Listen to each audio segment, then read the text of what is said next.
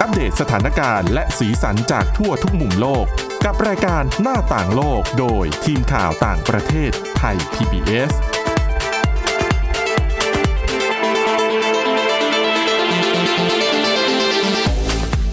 สวัสดีค่ะ คุณผู้ฟังนี่คือรายการหน้าต่างโลกค่ะ วันนี้นะคะ รายการของเราก็จะอัดแน่นไปด้วยเรื่องราวที่น่าสนใจนะคะ โดยเฉพาะอย่างยิ่งเรื่องแรกนะคะ เป็นเรื่องของการให้บริการแท็กซี่ในประเทศเกาหลีใต้ ราคาเริ่มต้น 3 บาท ฮะ ได้ วันนี้ ยังไงอะคะ วันนี้ พบกับคุณทิตวันธีรานายพงษ์และดิฉันสวรักษ์จากพิวัฒนาคุณค่ะ สวัสดีค่ะ คุณทิตวันถึงกับหา คือดิคือดิฉันเนี่ย เป็นคนใช้บริการ แท็กซี่ รถแท็กซี่ ประจำ บ่อยไง เมืองไทยตอนนี้เริ่มต้นเท่าไหร่สาม สามสิบห้าแต่สามสิบห้าดิฉันว่าก็ถูกแล้วนะ ก็ถือว่าสมเหตุสมผล อุ้ยแต่ดิฉันว่าถ้าเทียบอะ ค่ะ คือเวลาขึ้นแท็กซี่ด้วยความอินอินด้วยความที่เป็นคน ค่ะ ใช้บริการอยู่บ่อยๆนะ ค่ะ คือบางทีอะมีเดินทางพร้อมกันหลายคน ค่ะ นั่งแท็กซี่ คุ้มกว่า สะดวกกว่าคุ้มกว่าในการที่จะใช้บริการขนส่งสาธารณะอื่น ใช่ ของกทมอีกนะ เช่นรถ ค่ะ ไฟฟ้ารถไฟใต้ดินเงี้ย คนหนึงนี่แพงนะ ใช่ คือถ้าเป็นเป็นครอบครัวเนี่ยคำนวณเลยนะคะ กว่า แท็กซี่ จากบ้าน Work จากบ้านกว่าจะไปถึงสถานีรถ BTS หรือรถใต้ดินก็แล้วแต่ เออ ค่าตั๋วแต่ละคนน่ะ แพง แพง นะ มาก แล้วไปถึงอาจจะยังไม่ถึงที่หมายด้วยไง ต้องเดิน ค่ะ ทางต่อไปอีก แล้วก็ลำบากงานหลายต่อ ค่ะ แล้วถ้ายิ่งช่วงนี้ฝนตกอีกอะไรอีกอะนะคะ เนี่ยพอได้ยินแท็กซี่ 3 บาท อุ้ยดิฉันชอบว่า ไม่ดิฉันขึ้นทุกวันเลยนะแบบเนี้ย ไกลแค่ไหนก็ยอม แต่คุณทิตวันต้องมีคุณสมบัติ ยังไง การเป็นลูก คะ ค้าของแท็กซี่เจ้านี้เนี่ย มันจะต้องมีข้อกำหนดไม่งั้น 3 บาท ก็นั่นสิแล้ว อย่า จะ งอื่นก็ กำไรได้ยังไง เจ๊ คือแค่ หมด น้ำมันดิฉันว่าก็ มันมีที่มา ดิฉันถึงบอกว่ามันน่าสนใจจริง ๆ แล้วก็ ค่ะ มันอาจจะเป็นแนวทางสำหรับในเมืองไทยด้วย สามารถสามารถนำมาใช้แก้ปัญหา ค่ะ ด้วย คือไอ้แท็กซี่สามบาทเนี่ยนะคะ มันมีจุดเริ่มต้นเนี่ยก็คือปัญหาของประชากรผู้สูงอายุ ซึ่งในเกาหลีใต้เนี่ยมันก็เหมือนกับทุกประเทศทั่วโลกเนี่ยแหละ คนหนุ่มคนสาวเนี่ยย้ายออกจากชนบท ค่ะ เพื่อไปหางานทำในเมืองใหญ่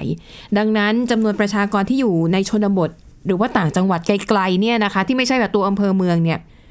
ประชากรมันน้อย แล้วปัญหาคือว่าระบบขนส่งเนี่ย มันมันไปต่อได้ยาก อย่างเช่น ถ้ามีรถเมล์หรือว่ารถสองแถวเนี่ย คนที่ทำธุรกิจเนี่ย หรือว่าเจ้าของรถเนี่ย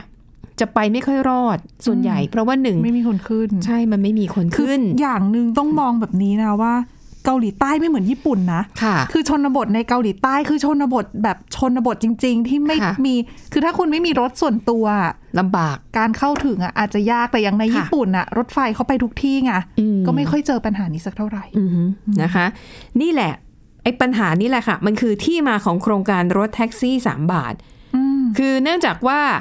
ชนบทคนก็ไม่ค่อยอยู่ใช่ไหมคนที่อยู่ในชนบทส่วนใหญ่เป็นผู้สูงอายุ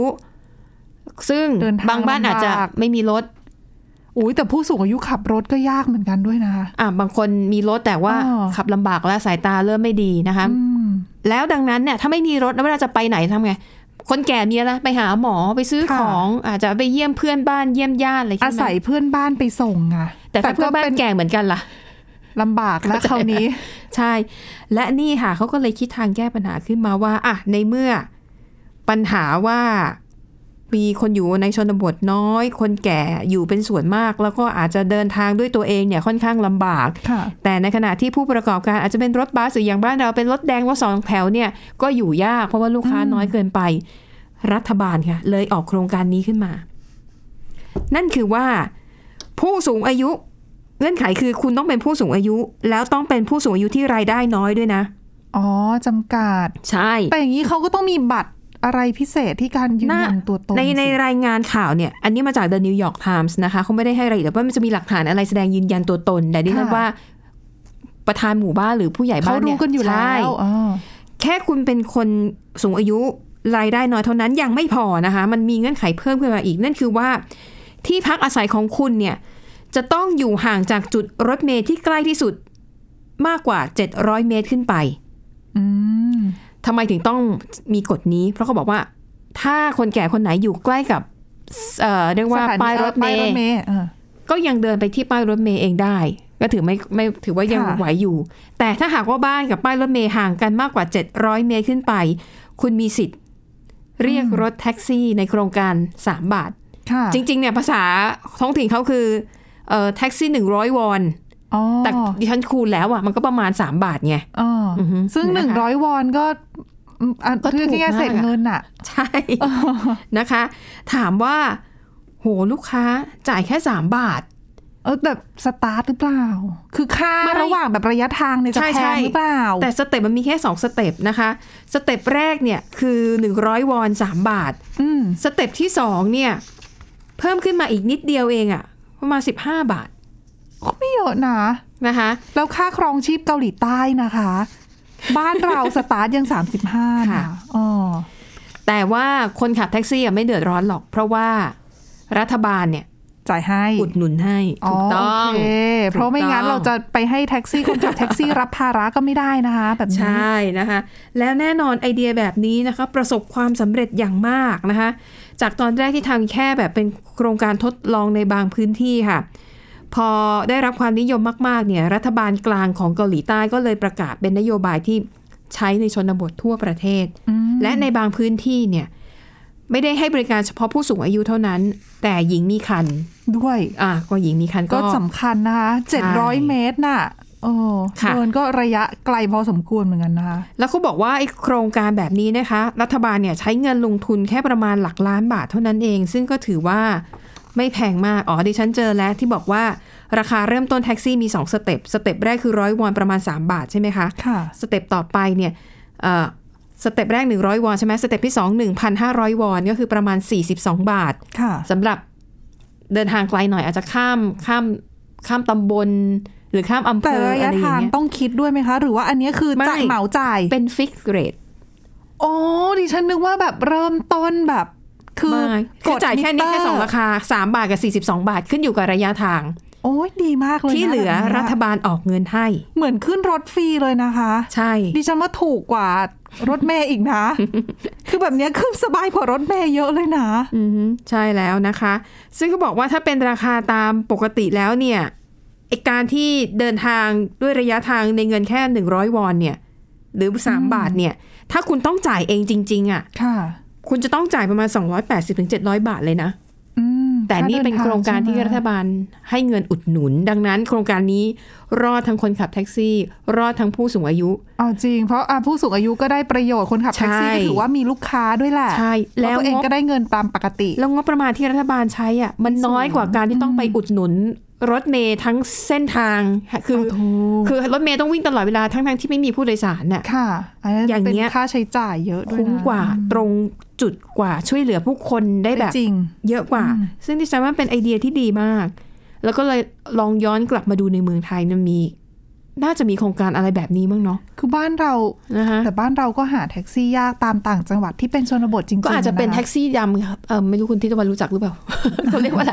คือเป็นรถยนต์คนธรรมดาเนี่ยแหละค่ะ สมัย อันนี้ไม่ได้เกี่ยวกับผู้บริการแอปพลิเคชันเรียกรถยนต์ทั้งหลายนะคะ คือเมืองไทยมีมานานแล้ว อ๋อ ก็เหมือนกับเป็นรถยนต์คนธรรมดาแหละ แต่ว่าเหมือนกับให้บริการรับส่งผู้คน มีด้วยเหรอ่ะ มีมี อ๋อ เขามีคำศัพท์เรียกว่าอะไรสักอย่าง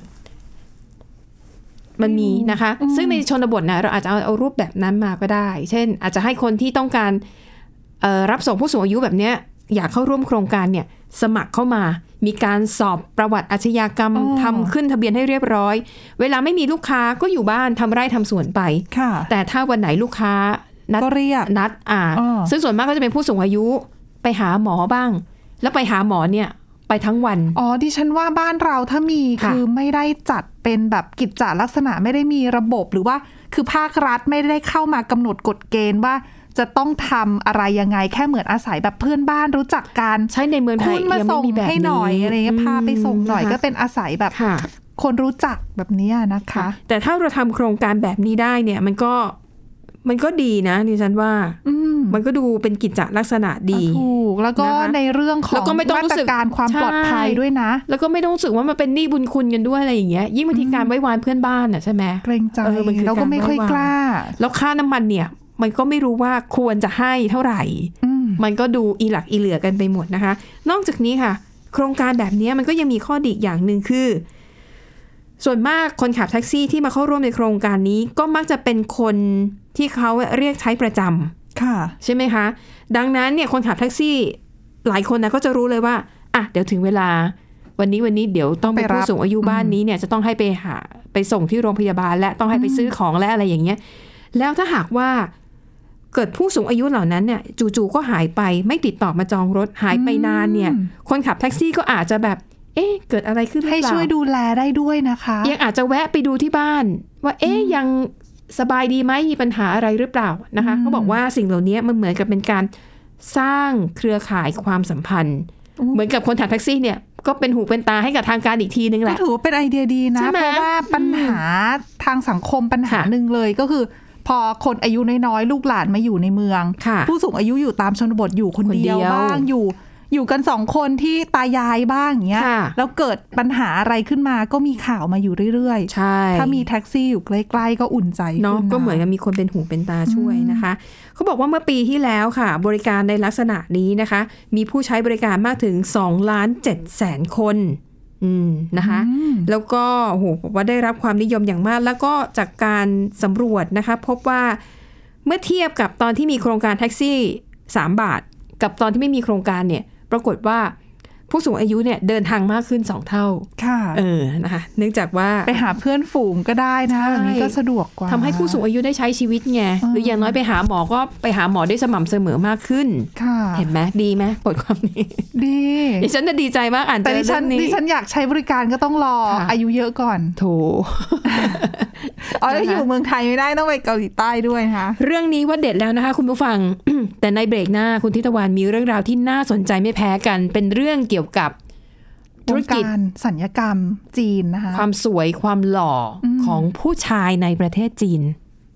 ไม่ไม่ได้เกี่ยวกับผู้หญิงเลยนะ บทความเรื่องนี้ จ ถูกไหม ริง ๆ เกี่ยวกับผู้หญิงด้วย หน่อยนึง ใช่ อ๋อ คือจริง ๆ เป็นเรื่องของธุรกิจสัญญกรรมความงามในจีนที่ต้องบอกว่าเติบโตอย่างก้าวกระโดด อิทธิพลส่วนหนึ่งก็มาจากเกาหลีใต้นั่นแหละ อืม คล้ายๆบ้านเรา นะคะ ก็ต้องแล้วก็รวมถึงความกังวลว่า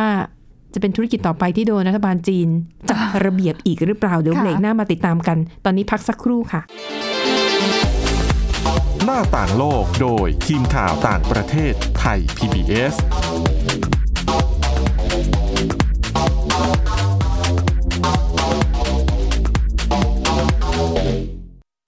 อยู่ที่ไหนก็ติดตามเราได้ทุกที่ ผ่านช่องทางออนไลน์ จากไทย PBS Digital Radio ทั้ง Facebook Twitter Instagram และ YouTube Search คำว่าไทย PBS Radio แล้วกดไลค์หรือ Subscribe แล้วค่อยแชร์ กับคอนเทนต์ดี ๆ ที่ไม่อยากให้คุณพลาดอ้อเรามีให้คุณฟังผ่านพอดแคสต์แล้วนะ แค่ฟังความคิดก็ดังขึ้น เต็มอิ่งทั้งความรู้และความสนุกกับไทย PBS Podcast อาหารเนี่ยมันจะมีสัญญะทางการเมืองเนี่ยซ่อนอยู่ มีเจ้าหญิงแสนสวยพระองค์หนึ่งถูกสาปให้เป็นโรคซึมเศร้า คำนี้มันมีความหมายมากคำว่า winter of something เนี่ยฤดูหนาวของอะไรก็ตามเนี่ยมันจะมีเหตุการณ์ในประวัติศาสตร์ที่มันจะถูกใช้คำว่า winter เนี่ยตลอดเวลา ทางการจีนออกมาเปิดเผยนะคะว่าประชาชนที่เป็นผู้ใหญ่ประมาณครึ่งหนึ่งของทั้งประเทศอะมีน้ำหนักเกินแล้วก็เป็นโรคอ้วน ตอบโจทย์ทุกไลฟ์สไตล์ ตั้งแต่มีโควิดเนี่ย Apple สร้างสรรค์ฟีเจอร์เพื่อให้มันสอดคล้องกับโควิดเลย ผมจะนำมาเล่าใน EP นี้เนี่ย คือเกี่ยวกับค่ายกักกันอัลชวิกในประเทศโปแลนด์ ฟังได้ทุกที่ ทุกเวลา ทุกช่องทาง ค้นหาคำว่าไทย PBS Podcast หรือที่เว็บไซต์ www.thaipbspodcast.com เพราะวิทยาศาสตร์อยู่รอบตัวเรา มีเรื่องราวให้ค้นหาอีกมากมาย เทคโนโลยีใหม่ ๆ เกิดขึ้นรวดเร็ว ทำให้เราต้องก้าวตามให้ทัน อัปเดตเรื่องราวทางวิทยาศาสตร์ เทคโนโลยี และนวัตกรรม ที่จะทำให้คุณทันโลก กับรายการ s c i e n t e c h ทุกวันจันทร์ถึงวันศุกร์ทางไทย PBS Radio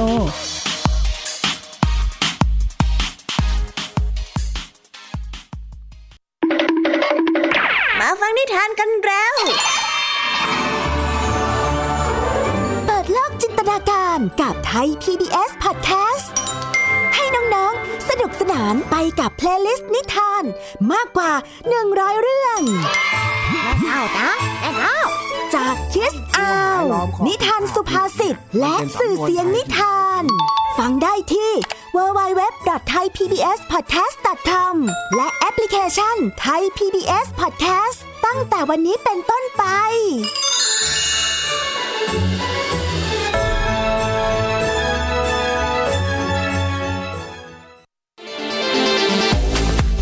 หน้าต่างโลกโดยทีมข่าวต่างประเทศไทย PBS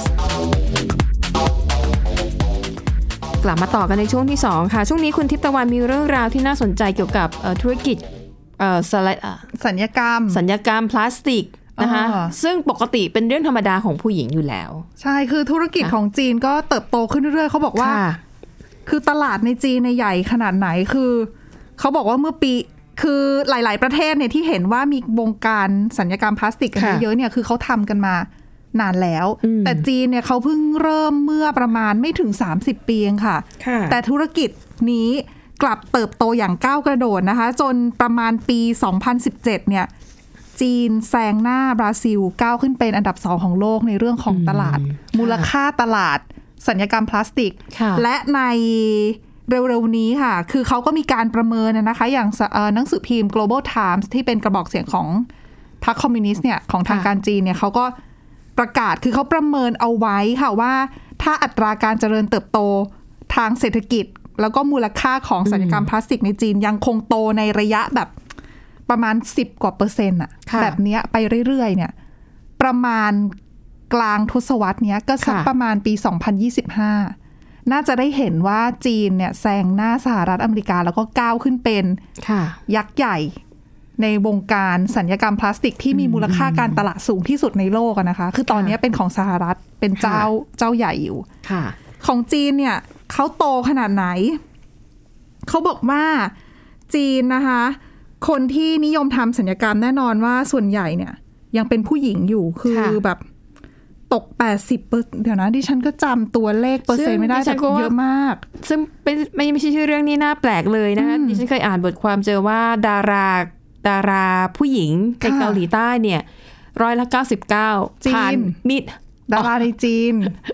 ผ่านมือหมอใช่ไหมคะ เกาหลีใต้ก็เหมือนกัน ใช่ เออ แล้ว นะคะ จีนเนี่ยเขาไปทำที่เกาหลีใต้นะ เพราะว่าเขาขึ้นชื่อว่าเกาหลีใต้นี่เหมือนกับเก่ง เพราะว่าคุณหมอมีประสบการณ์เยอะไงมีคนไข้เยอะ เออใช่ แล้วก็โครงหน้าก็จะ จะสวย คล้าย จะ ๆกัน ดีเออ หมายถึงโครงหน้าดั้งเดิมของคนจีนกับคนเกาหลีใต้ก็คือ อ๋อคล้ายกันใช่ คล้ายคล้ายๆกันไง แต่ผิว อืม ดิฉันว่าผิวคนเกาหลีใต้สวยกว่า น่าจะอย่างนั้นนะ แล้วผิวดีจริงๆ ผิว ดิฉันไม่เคยเห็นคนเกาหลีใต้เป็นสิวเลยอะ นั่นสิ แต่คนจีนนี่ยังมีเห็นบ้างคนจีนนี่ก็เหมือนคนไทยก็ยังมีปัญหา ดิฉันว่า เรื่องผิวบ้าง ผิวคนเกาหลีใต้ละเอียดด้วยนะ อืม โอ้พูดเราก็อิจฉา ค่ะเอาวก คือก ลับมา บ้าน เดี๋ยวสอน บ้าน มาศั เรา ลยกรรมก่อน บ้านเราเรื่องสัญญกรรม ถ้าเป็นใบหน้าบ้าน ค่ะ เราก็ไปสัญญกรรมที่เกาหลีนะ ค่ะ ใช่ไหม ก็ก็ได้ยินข่าวเหมือนกัน หลายๆคนก็จะบอกว่าถ้า เพระบางคนอยาก ถ้า ได้โครงหน้าแบบดาราเกาหลี อ๋อ ก็เลยบิน ไป ไปทำที่ เกาหลี นู่นค่ะ อ๋อแต่ถ้าเป็นแบบเรื่องของอวัยวะเนี่ย จะเน้นมาสัญญกรรมที่เมืองไทย เขาบอกว่า จะเก่งกว่า ใช่ผ่าตัดแปลงเพศใช่ไหม ใช่ คุณหมอที่เมืองไทยเก่ง เอนะอคะ น่าก็จีนก็นิยมไปทำหน้าที่เกาหลีใต้เหมือนกัน อืม ก็ปีปีหนึ่งเขาบอกไปหลายหมื่นคนเหมือนกันนะคะ ค่ะ แล้วธุรกิจแบบเนี้ยอะเดิมเนี่ยแทนที่เงินจะไหลออกไปเกาหลีใต้ ค่ะ จีนก็เลยเหมือนกับช่วงยุคแรก ๆ ของของ ค่ะ การทำสัญญกรรมเนี่ยจีนเขาก็เลยไปจับมือกับธุรกิจด้านเนี้ยในเกาหลีใต้มาเปิดโรงพยาบาล ค่ะ ที่ทำเรื่องสัญญกรรม ใน เนี่ยใน จี จี น น เลย แล้วธุรกิจมันก็บูมขึ้นเรื่อยๆ จนตอนเนี้ยก็มีโรงพยาบาล ค่ะ ที่เป็นของจีนทำเองก็มีเหมือนกัน ค่ะ มีสัญญาแพทย์ของจีนเองเหมือนกัน ค่ะ แล้วเขาบอกว่าคือธุรกิจเนี่ยแบบโตเป็นดอกเห็ดเลยนะ อืม แต่ว่าปัญหาสำคัญคือธุรกิจที่จดทะเบียนโตจริง แต่ที่ไม่จดทะเบียนก็โตเช่นกัน ค่ะ แล้วเขาบอกว่ามีหลายหมื่นเจ้านะ ค่ะ เป็นคลินิกที่แบบผิดกฎหมายอะแต่ว่าระเบียบต่างๆ ที่เข้ามาคุมของทางภาครัฐเนี่ยก็ยังยังไม่ไม่เยอะเท่าไหร่ ถ้าอย่างนี้น่ากลัวพูดง่ายๆคือหมอเถื่อน อ่าถูก ใช่ไหมคะหรืออย่างบางที่เนี่ย อาจจะอาจจะเป็นเปิดเป็นสถาบันเสริมความงาม อืม อาจจะขอจดทะเบียนในลักษ อี ณะ กแบบ หนึ่ง หนึ่ง แต่ว่าเวลาทำการจริง ๆ เนี่ย อาจจะมีแบบอ่ะผ่าตัดเสริมจมูก อ่ะซิก บ้าง แซก ทำตาสอะไร อ่า อย่างเงี้ย เสริมเข้าไป ใช่ ทั้งๆที่ไม่ได้ขออนุญาตในส่วนของเรื่องการผ่าตัดไปด้วย อืมถูกอันเนี้ย อั ก็ นเนี้ยถือว่าเออน่าก อั ลัวน จ ต ริง รายเพราะว่าพอไม่มีภาครัฐมากำกับดูแลแล้ว ๆ เนี่ ค่ะ ย เรื่องของความปลอดภัยแล้วก็คือระบบระเบียบที่ควรจะเป็นน่ะ มันก็ไม่เกิดขึ้นแล้วประชาชนก็เสียประโยชน์เหมือนกัน เพราะว่าเอาเราก็ไม่ เราก็ รู้ เสี่ยง เนาะ ไง แล้วปัญหาอีกอย่างหนึ่งที่ยิ่งสำคัญคือที่จีนเนี่ย คือเรื่องของการทำสัญญกรรมเนี่ย ไปจนกระทั่งถึงระบบออนไลน์เลยนะ ค่ะ คือถ้าเราอยากจะทำสัญญกรรมใบหน้าอย่างเงี้ย ค่ะ ปกติเราก็เดินไปโรงพยาบาลเนาะ เออ ไปคลินิกทำหน้าเนาะ ค่ะ แล้วก็ไปคุยกับคุณหมอนู่นนี่ โอ้ นั่น ต้องปรึกษาดูหลายอย่าง กว่าจะคิดกว่าจะคิดกว่าจะหานะคะ แต่ของที่จีน ค่ะ มีติดต่อหมอหาหมอนะ ค่ะ ผ่านระบบแอปพลิเคชันต่าง ค่ะ ซึ่งมีเยอะมากจริง ๆ มีหลายแอปพลิเคชันที่ ค่ะ เหมือนกับเป็น แล้วไงอย่าบอ สั ก ง นะ คมการให้บริการ ว่า เพื่ นั อ ด หาหมออ่ะ นัดออนไลน์แล้วไปผ่าได้เลย ใช่ ไม่ต้อง คือเขาบอกว่าคุณสามารถเข้า ค่ะ ไปสมัครใช้งานแอปพลิเคชัน A B C D อย่างเงี้ยค่ะ ค่ะ มีหลายแอปเลย อืม เข้าไปหาหมอได้คือไปหาว่า จะมีสัญญาแพทย์คนไหนในการทำอะไรได้ ค่ะ บ้างอะไรเงี้ย อืม เออแล้วก็ติดต่อเพื่อไปทำหน้าได้ อืม แล้วตรงเนี้ยมัน ค่ะ ก็คือเป็นอีกหนึ่งช่องที่อาจจะทำให้เกิดอันตรายได้ในการที่ ค่ะ เราไปผ่าแล้วก็ไม่ปลอดภัย แล้วก็มันก็เคยมีเคสนะคะสำหรับจีนที่ ค่ะ ไปทำหน้าแล้วผิดพลาดอ๋อ เพราะทันสัญญกรรมเนี่ยนะคะ จริงๆเนี่ยโดยเฉพาะอย่างถ้าเป็นหน้าเนี่ย ม ต้องไปนั่งปรึกษาแพทย์ก่อน แล้วก็ต้องคุยกันว่า ลูกค้าอ่ะคนไข้เนี่ยอยากได้ศัลยกรรมได้ ค่ะ ได้แบบไหน แล้วคุณหมอเนี่ยก็ต้องพิจารณาดู อืม ของหน้าของเดิมเนี่ย ค่ะ แล้วก็ต้องหารือกันว่าไอสิ่งที่คุณ ควรทำ ต้ก อะไรบ้าง มันทำได้หรือมันทำไม่ได้ เพราะ อืม เพราะบางบางคนอาจจะบอกอุ้ยฉันอยากได้หน้าแบบฟ้านปิงปิงๆแต่ว่า แล้ว พอมาดูหน้าพื้นฐาน โคร แล้ว ง คุณ ไม่ หมอ ได้ อาจจะบอก ไง ว่า เออ มันน่าจะยากนะครับ คือมันต้องมีการหารือเรื่องรวมถึงเรื่องของ อ่ะถูก การดูแลตัวเองก่อนที่จะไปเข้ารับการผ่า และ ตัด หลังด้วยนะ ใช่ คือไม่ใช่ผ่าเสร็จจบสวยแล้วก็พอก็ไม่ได้ไง ดังนั้นเนี่ยพอบอกโหแค่ติดต่อผ่านระบบแอปพลิเคชัน แล้วก็ไป ไปหาหมอ ผ่ตัดได้เลยเนี่ยมัน อัตราย น่าน่ากลัว เออแล้ว อ่ะ สุด ดังนั้น ค่ะ ถ้าจะจัดระเบียบก็เห็นด้วยนะ อืมแล้วส่วนใหญ่ที่คนจีนเขานิยมทำอ่ะ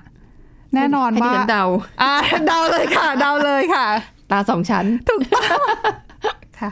เป็นปัญหาของคนเอเชียที่เป็นชาติที่ตาไม่สองชั้น ก็ดิฉันว่าก็แล้วแต่มองนะ แต่ว่า ไม่ ตา แต่ ตาชั้นเดียวมันก็ดูเป็นเสน่ห์แบบเอเชียเดียว แต่คนจีนก็จะชอบทำตาสองชั้นมาก ดิฉันว่าอิทธิพ ดิ ลมาจากดารา ชั้น แหละ ดิฉันอ๋อใช่ส่วน เพราะ หนึ่ง ดาราจีนนะ แทบไม่มีผู้หญิงตาชั้นเดียวน้อยมาก เมื่อก่อนก็มีเจ้าเว่ยไงคะดาราตาโต